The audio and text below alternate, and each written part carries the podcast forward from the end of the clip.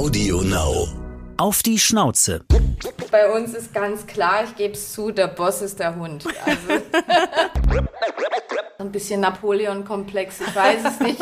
Aber sie weiß nicht, dass sie so klein ist. Der Showkampf damals gegen Stefan Raab, da hast du ihm aber auch die Nase gebrochen. Das tut mir überhaupt nicht leid. Männer überlegen sich schon zweimal, ob sie mich ansprechen. Daunenjacken, Lebendrupf, da könnte ich manchmal wirklich heulen, weil ich es nicht verstehe. Die stibitzt sich nix vom Tisch. Aber sie käme ja auch nicht dran. ja gut, ich muss jetzt sagen, die erste Stunde am Tag, die gehört wirklich immer meinem Hund. Auf die Schnauze. Haustiere und ihre Promis. Heute sprechen wir ja mit einer Frau, die, denke ich, sowohl Frauen als auch Männer fasziniert hat und das auch immer noch tut. Eine Frau mit Schlagkraft sozusagen, denn im Boxen hat sie wirklich alles erreicht, was geht. Ja, ihre Kategorie ist Fliegengewicht. Sie war Europameisterin und auch die erste Deutsche, die im Boxen den Weltmeistertitel holte. Das war 1995 und den auch bis 2007 verteidigte. Also eine wirklich beeindruckende Karriere. Sie sagt über sich, neben dem Boxen ist die ganz große Leidenschaft der Hund, Genie nämlich. Du bist Regina Halmich. dein Job, Ehemalige Profiboxerin und selbstständige Unternehmerin. dein Haustier ist Meine Chihuahua-Dame Jeannie, sie ist viereinhalb und sie macht wirklich total Spaß. dein lustigster Moment mit deinem Haustier. Die Jeannie, die hasst ja Wasser und wir sind aber mal spazieren gegangen und sie hat das Wasser nicht erkannt, weil das war bedeckt mit Moor und da waren Enten drin und sie wollte diese Enten unbedingt jagen, also hat sie Anlauf genommen und ist wirklich volle Kanne ins Wasser gerannt, dann untergetaucht, wieder hochgekommen. Der ganze Kopf, der ganze Körper war voller Moor und sie ist zurückgeschwommen. Ich weiß jetzt auch, dass sie schwimmen kann. Sie hatte den Schreck ihres Lebens, aber sie sah so lustig aus. Da musste ich echt lachen. Ich habe sie rausgefischt, bedeckt mit Moor. Sie sah aus wie eine kleine nasse Ratte. Und das war wirklich sehr lustig. Auf die Schnauze. Mit wem kuschelt?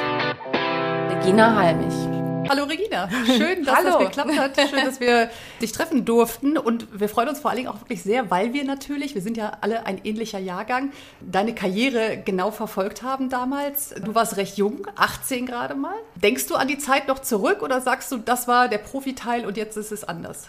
Nein, natürlich denke ich noch dran zurück, beziehungsweise ich werde heute auch noch damit konfrontiert. Irgendwie habe ich so das Gefühl, ich bleibe auch in den Köpfen der Leuten immer die Boxweltmeisterin. Also meinen Namen verbindet man einfach mit dem Boxen und ich werde heute noch auf der Straße angesprochen und insofern ist es auch schön. Also ich habe ja im Prinzip den Frauenboxsport, den habe ich geprägt und das ist wirklich schön. Wir werden ja über deine äh, Karriere später noch ein bisschen genauer sprechen. Jetzt soll es ja erstmal um den Hund gehen. Wir sind ja ähm, bei dir zu Hause und äh, Jeannie hat uns ein bisschen vorsichtig begrüßt. Ist sie so eine kleine Schüchterne? Ja, sie ist sehr schüchtern und ihre Zuneigung, die muss man sich hart erarbeiten. Sie ist eher ein schüchterner, vorsichtiger Hund, halt auch total fixiert auf mich. Ja, sie hat dich im Blick. Sie liegt jetzt auf der Couch, das können wir verraten. Das sagt auch schon, sie darf auf die Couch. Sie darf auf die Couch, also bei uns ist ganz klar, ich gebe es zu, der Boss ist der Hund. Also, um jetzt hier mal alle Hundetrainer in Schrecken zu versetzen, sie darf auch wirklich so gut wie alles. Muss aber auch sagen, sie ist echt lieb. Also sie ist jetzt nicht der rebellische Hund, der jetzt irgendwie alles ankaut, zerbeißt und den ganzen Tag bellt, sondern ich kann sie überall mit hinnehmen und das ist einfach klasse und da habe ich echt Glück gehabt. Also ein Hund, der sich hier auch durchsetzen kann, da kommen wir später noch zu, das sagt man auch von den Chihuahuas, dass sie sehr willensstark sind. Aber so die erste Assoziation, die können wir uns ja nicht verkneifen, wenn man an dich denkt, wenn man überlegt, was hat Regina Halmich wohl für einen Hund, dann kommt man nicht auf so einen kleinen, ne? sondern Ja, das ist wirklich lustig. Also bei mir denkt man immer, naja, die hat natürlich einen Boxer oder so einen einschüchternden, großen, vielleicht auch einen Kampfhund. Aber in der Tat habe ich mich für einen kleinen Hund entschieden, weil ich halt auch öfter mal unterwegs bin. Jeannie, die hat dann ihre eigene Tasche, die kann ich dann überall mit hinnehmen. Wobei ich auch betonen möchte, sie ist kein Taschen- oder Tragehund, sondern wir gehen also wirklich sehr viel spazieren, auch längere Strecken. Ein kleiner Hund hat genauso viele Bedürfnisse wie ein großer Hund. Nur es ist halt wirklich meiner Arbeit geschuldet, dass ich dann gesagt habe, wenn ein Hund, was ich mir immer gewünscht habe, dann halt einen kleineren. Du hast ja gerade gesagt, du hast dir immer einen Hund gewünscht. Ähm, warum? Also hattest du als Kind schon einen Hund oder woher kam der Wunsch? Ich war immer tierlieb. Ich mochte Katzen. Und irgendwann bin ich dann auf den Hund gekommen und es war immer so ein Herzenswunsch. Es ging aber nie mit der Karriere und ich war viel unterwegs und ich muss wirklich sagen, ich habe jetzt auch noch viel zu tun. Ich habe auch äh, wirklich eine ganz tolle Hundebetreuerin. Die liebt die Genie auch über alles. Da geht sie gerne hin. Da ist sie auch mal mit anderen Hunden zusammen, was ich auch sehr wichtig finde, soziale Kontakte. Aber zum Großteil ist sie bei mir. Aber man muss sich nichts vormachen. Man braucht schon eine rechte Hand, eine zuverlässige Person, die im Notfall immer für den Hund auch da ist. Was hat sich, außer dass du jetzt natürlich mehr organisieren musst, was hat sich am meisten in deinem Leben verändert? Sowohl positiv als auch vielleicht was, was schwieriger ist? Also positiv, ganz klar, ich bin viel ruhiger geworden. Und die erste Stunde am Tag, die gehört wirklich immer meinem Hund. Da gehen wir morgens in den Wald, da kriege ich den Kopf frei. Das ist so eine Anti-Stress-Therapie, kann man eigentlich sagen. Man ist viel mehr in der Natur und lebt doch ein Stück weit auch bewusster. Für mich ist es eine Bereicherung und ich kann jetzt gar nicht sagen, was der Nachteil ist. Natürlich, man braucht Zeit für den Hund und es läuft nicht so einfach nebenher. Ein Hund hat wahnsinnig viele Bedürfnisse auch und da versuche ich auch immer echt Rücksicht drauf zu nehmen. Und dann verzichte ich auch mal. Und klar, ähm, dann kann es auch mal sein, dass ich an Silvester sage, ich gehe nicht zu der Party, ich bleibe bei meinem ja. Hund, die lasse ich nicht alleine. Aber macht man ja auch gerne dann, ne? Macht man Grad, dann auch gerne, mhm. natürlich. Man muss Prioritäten setzen. Jetzt hast du gesagt, bist du ruhiger geworden durch den Hund. Und das ja. hatten wir auch mal gelesen, dass du gesagt hast, du hast auch gelernt zu entspannen. Warum war das vorher schwer? Bist du so ein Typ, der schwer runterkommt nach so einem, sag ich mal, so einem actionreichen Tag? Ich bin schon immer so 100 Prozent und natürlich, wo ich noch mehr auf Karriere fixiert war, das war schon anstrengend und auch die Profizeit. Da fiel es mir als schon schwer, wirklich abzuschalten. Und jetzt muss ich sagen, ruhig schon total in mir. Musstest du dich viel durchboxen tatsächlich so in deinem Leben? Würdest du das sagen oder eher ja, gar nicht so? Mein Leben war sehr anstrengend, sehr hart und sehr geprägt von Vorurteilen gegenüber Frauen, Frauenboxsport, Männerdomäne. Das war schon sehr anstrengend, manchmal auch sehr ungerecht. Da habe ich mich durchgesetzt, aber es war schon ein Kraftakt auch. Was aber waren da so die gängigsten Vorurteile oder was du dir anhören musstest? Das kannst du dir mit Sicherheit vorstellen. 1993, 94 war Profiboxen für Frauen total verpönt. Amateurboxen für Frauen, ich wollte erst Amateur werden, das war verboten. Wenn man sich überlegt, das ist noch gar nicht so lange her. Da hat sich doch schon einiges getan. Bis zu acht Millionen Menschen haben deine Kämpfe gesehen. Kannst du vor allen Dingen stolz drauf sein. Und dadurch hast du es ja auch populär gemacht. Absolut. Das gibt es bis heute nicht mehr in der Geschichte, in Deutschland zumindest, dass eine Frau beim Abschiedskampf neun Millionen Einschaltquote ja. hatte. Und auf der einen Seite, klar, das erfüllt mich mit Stolz. Andererseits hätte ich manchmal schon auf den einen oder anderen Kommentar verzichten können. Du hast ja mal gesagt, meine Wut wurde zu positiver Kraft. Ist das noch dein Motto heute? Heute brauche ich es nicht mehr so. Also heute bin ich anerkannt. Man weiß inzwischen, wer ich bin, was ich geleistet habe. So schlimm wie es am Anfang war, umso mehr Respekt haben mir jetzt auch wirklich viele Männer gezollt im Laufe der letzten Jahre.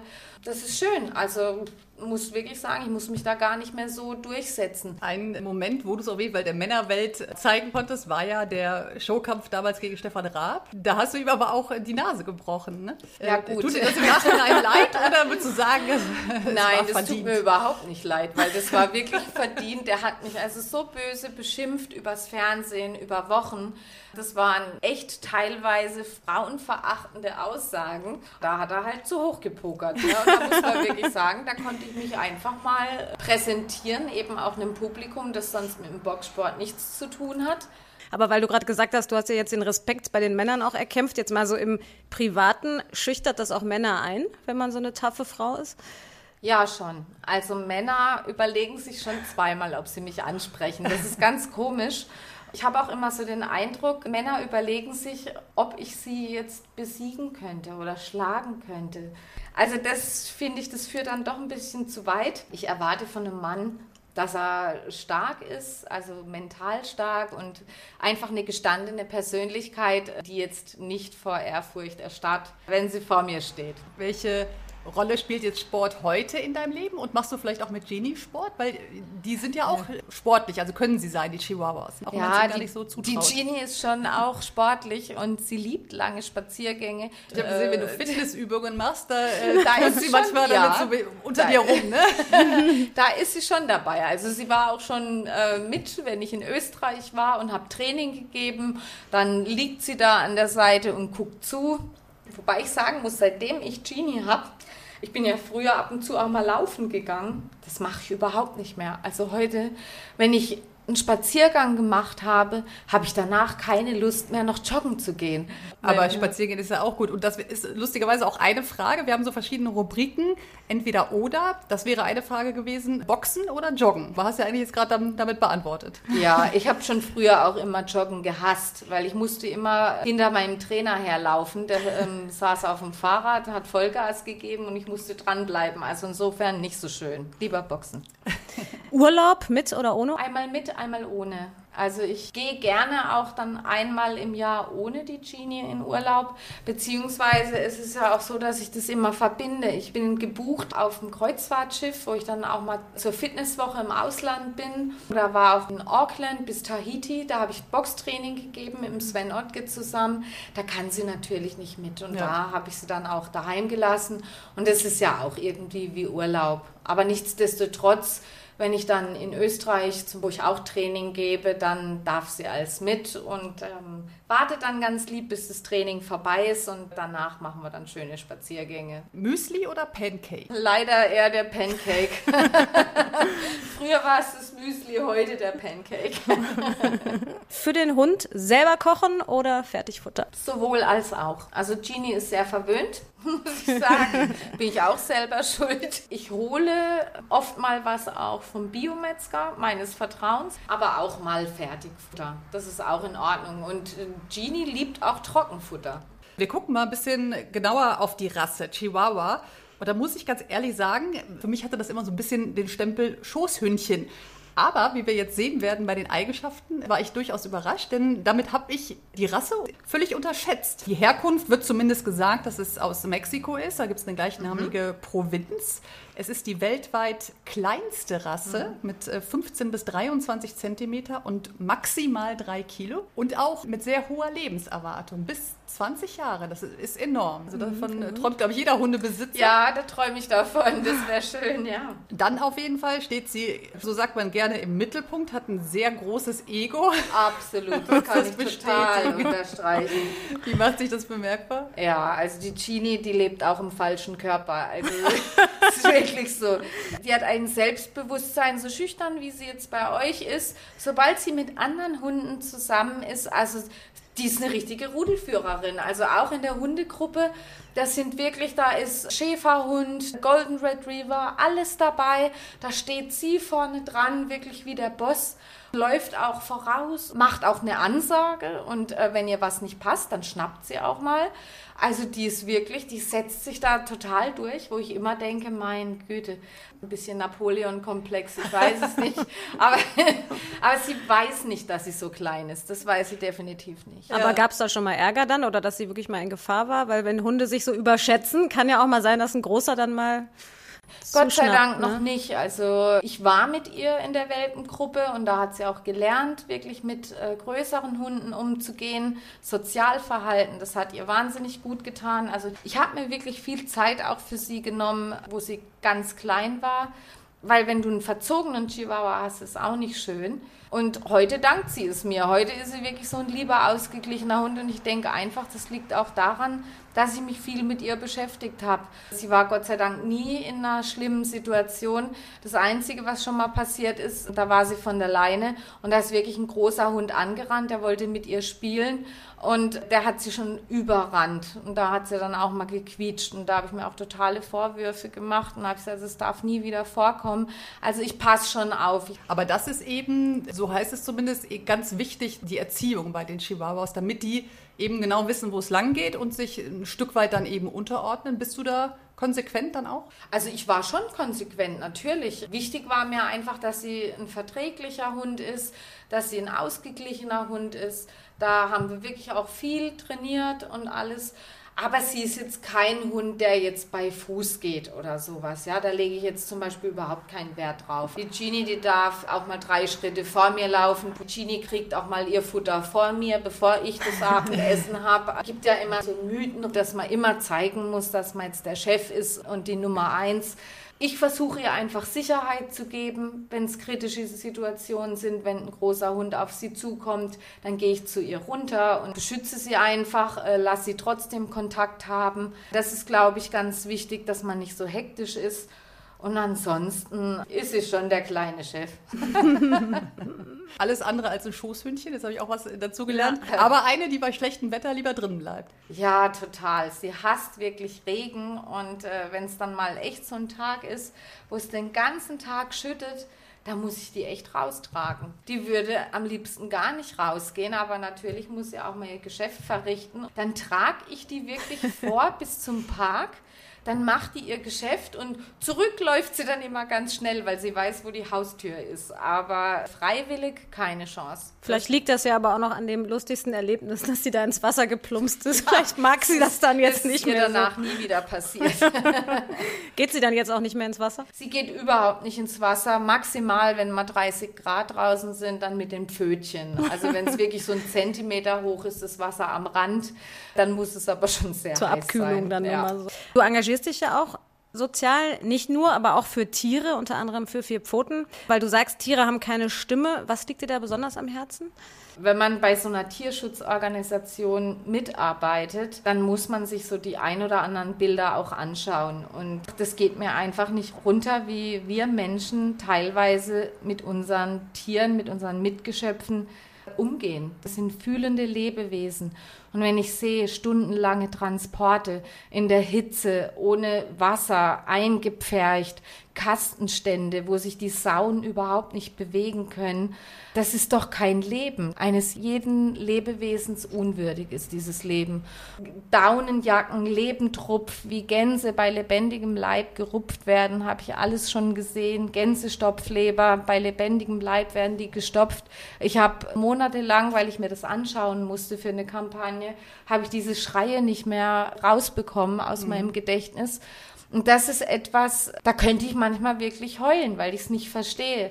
Ich meine, wenn wir schon Tiere nutzen für unsere Lebensmittel, wenn wir sie verzehren, wieso können wir sie dann vorher bis zu ihrem Tod nicht mit Respekt behandeln und denen mhm. einfach ein würdevolles Leben schenken? Das verstehe ich nicht. Ja, ich finde auch, man kann das dann eben nicht glauben. Ne? Und vor allen Dingen, dass so wenig passiert. Das ist auch was, was ich nicht verstehe.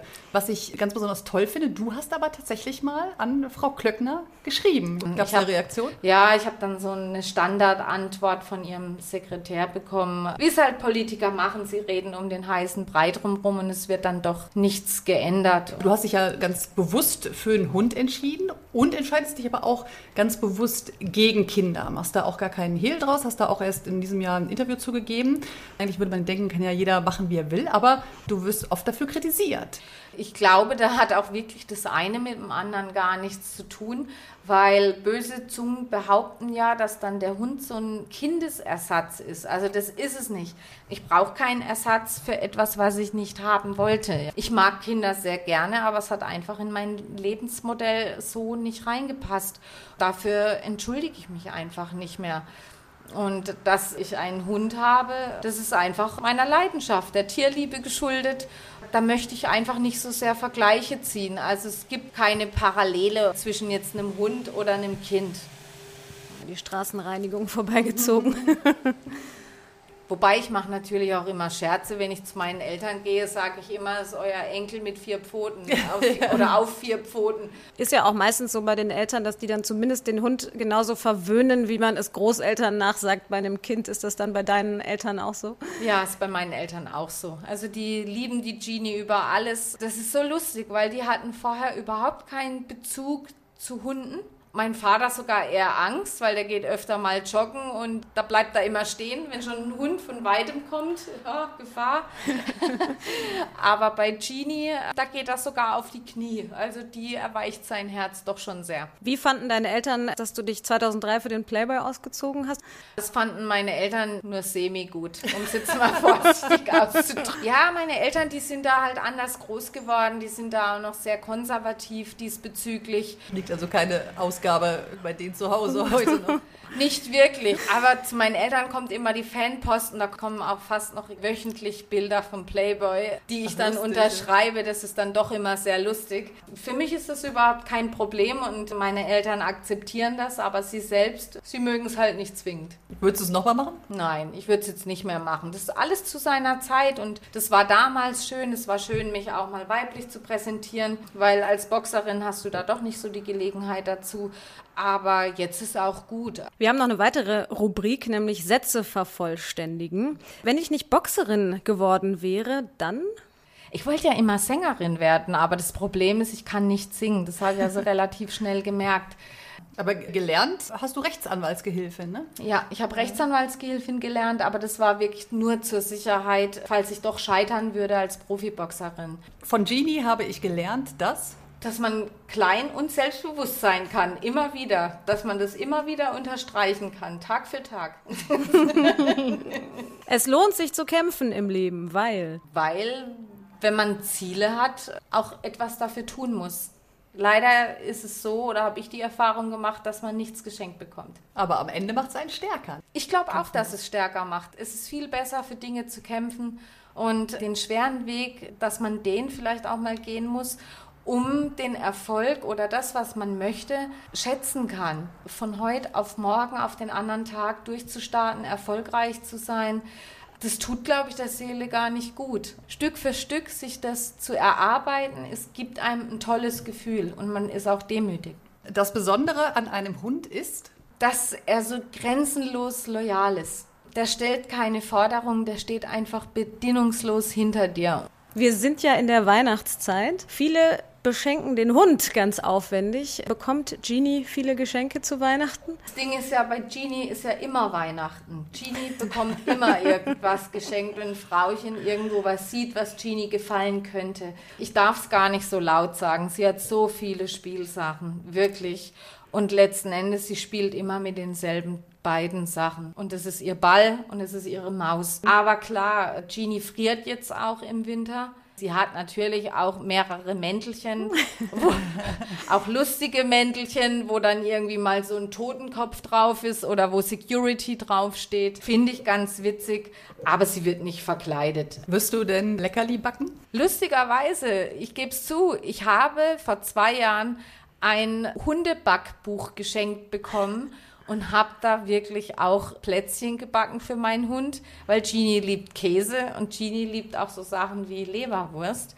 Da gibt es schon ein paar spannende Rezepte und ist super angekommen. Also hat sie wirklich sehr gerne gefressen. Und ja, ich mache das. Da fotografiere ich mir gleich noch eins ab, dann kann der Benji davon auch profitieren. Parmesanbällchen, auch der oh, Hit. Oh ja, das klingt sehr gut. Feierst du denn generell gerne Weihnachten? Also ist das so eine Zeit, die dir gefällt? Ich mag schon die Weihnachtszeit, muss ich sagen, wenn dann alles so geschmückt ist und beleuchtet und die Weihnachtsmärkte. Natürlich ist es jetzt alles etwas anders durch Corona. Man spürt, es ist nicht die beste Zeit in unserem Leben und trotzdem muss ich sagen, müssen wir das Beste draus machen und uns geht's noch gut. Ist nicht ganz das unbeschwerte Gefühl dieses Jahr, aber wir werden natürlich trotzdem mit der Familie zusammen sein. Und dann flitzt Genie unterm Weihnachtsbaum rum und versucht wahrscheinlich an den Teller mit Leckereien zu kommen. Siehst du, und das macht sie gar nicht. Nee, ah, die ist okay. überhaupt nicht verfressen. Also die stibitzt sich nichts vom Tisch oder sonst wo. Aber sie kämen ja auch nicht dran. ja gut, ich muss jetzt sagen, sie käme auch nicht dran, aber macht sie überhaupt nicht. Oder dass sie jetzt irgendwie Geschenkpapier aufreißt oder Klopapierrollen zerfetzt oder irgendwas. Gar nichts. Also sie ist wirklich ein vorbildlicher Hund. Und die liegt einfach immer nur gechillt dann da. Wie jetzt. Wie jetzt, äh, kringelt sich, rollt sich. Richtig fit wird sie nur dann, wenn der Ball ins Spiel kommt. Das ist also ihre Sucht Nummer eins. Aber sie hat uns inzwischen den Rücken zugedreht. Heißt das was? Das ist ein gutes Zeichen, dann ist sie entspannt. Also Ah, sie gut. beobachtet uns nicht mehr, sondern sie schläft jetzt. Ich sage immer Schlaf Nummer drei. Nach dem ersten Spaziergang Schlaf Nummer eins, dann kommt der Mittagsschlaf, dann kommt der Nachmittagsschlaf. Sie erwartet zumindest keinen Angriff offensichtlich, weil sonst hätte sie sich nicht so hingelegt. Wir dürfen wiederkommen. Ja, ja. Ich finde, die Weihnachtszeit passt aber sehr gut zu unserer Schlussrubrik. Da geht es bei uns immer um tierische Sprichwörter, denn in der Weihnachtszeit neigen wir ja alle dazu, viele Leckereien in uns hineinzustopfen, die wir uns dann mühsam wieder abtrainieren müssen. Denn das Sprichwort, was wir uns heute ausgesucht haben, ist äh, den inneren Schweinehund überwinden. Hast du einen? Ganz klare Sache, da geht's mir wie anderen auch. Spätestens am 1. Januar wird gleich wieder trainiert. Ich weiß es, ich habe ja auch für ein Fitnessunternehmen, war ich sieben Jahre lang Markenbotschafterin und habe Trainingsprogramme entwickelt. Und ich weiß also, dass die meisten Anmeldungen sind im Januar. Januar, Februar, weil jeder nimmt sich vor, ab dem neuen Jahr wieder zu trainieren. Und Ende vom Jahr sagt jeder, jetzt kommt es auch nicht mehr drauf an. Und ich muss auch sagen, durch Corona, beim ersten Lockdown zum Beispiel, da habe ich auch viel mehr gegessen, weil man viel mehr zu Hause ist. Dann hat man so einen Ersatz, wenn man nicht ausgeht groß. Hier und da mal ein Gläschen Prosecco oder Wein. Also ich habe schon viel mehr konsumiert, muss ich sagen. Und äh, das hat mich schon genervt. Also es ist auch ein ständiger Kampf im Prinzip. Und ja, es wird auch am 1. Januar spätestens dann wieder trainiert. Da muss also der innere Schweinehund überwunden werden. Wir gucken uns das Sprichwort nämlich nochmal kurz an. Das kommt ja aus der Jagdsprache, als man nämlich im Mittelalter auf Wildschweinjagd ging. Da setzte man die sogenannten Sauhunde oder Schweinehunde ein und ihre Aufgaben waren nämlich das Wildschwein zu hetzen, zu verfolgen, bis es müde wurde und dann festzuhalten. Und diese Charaktereigenschaften wurden dann später auf bissige Menschen übertragen. Und deshalb kam man dann auf dieses Wort Schweinehund. Ja, heute geht es eben mehr so darum, unangenehme Tätigkeiten doch Genau. irgendwie auszuüben. Aber ich finde es äh, sehr beruhigend, dass du das auch hast. Ja. Ja, natürlich. Also letzten Endes bin ich eine ganz normale Frau, die halt eben mal eine Profikarriere hatte, aber jetzt auch mit den kleinen Problemzonen immer wieder auch kämpft. Ist doch ganz normal. Ich glaube nicht, dass man sich einfach da so gehen lassen kann. Das geht nicht. Das ist ein gutes Schlusswort, finde ich. Absolut. Ich meine, wir haben jetzt ja auch eine ganze Weile geplaudert und Jeannie stand zwar im Gespräch im Mittelpunkt, aber sie selbst nicht mehr. Vielleicht will sie jetzt auch mal wieder geknuddelt werden oder auf Spaziergang oder einfach weiter schlafen. Ah ja, die wird so viel gestreichelt. Der geht's schon gut. Vielen Dank. Das Sehr war ein sehr gerne. nettes Gespräch. Dankeschön. Gerne. Auf die Schnauze. Ein Podcast mit Christine Langner und Jule Gölsdorf. Für Fragen, Anregungen und Feedback auf die Schnauze Podcast at gmail.com. Audio Now.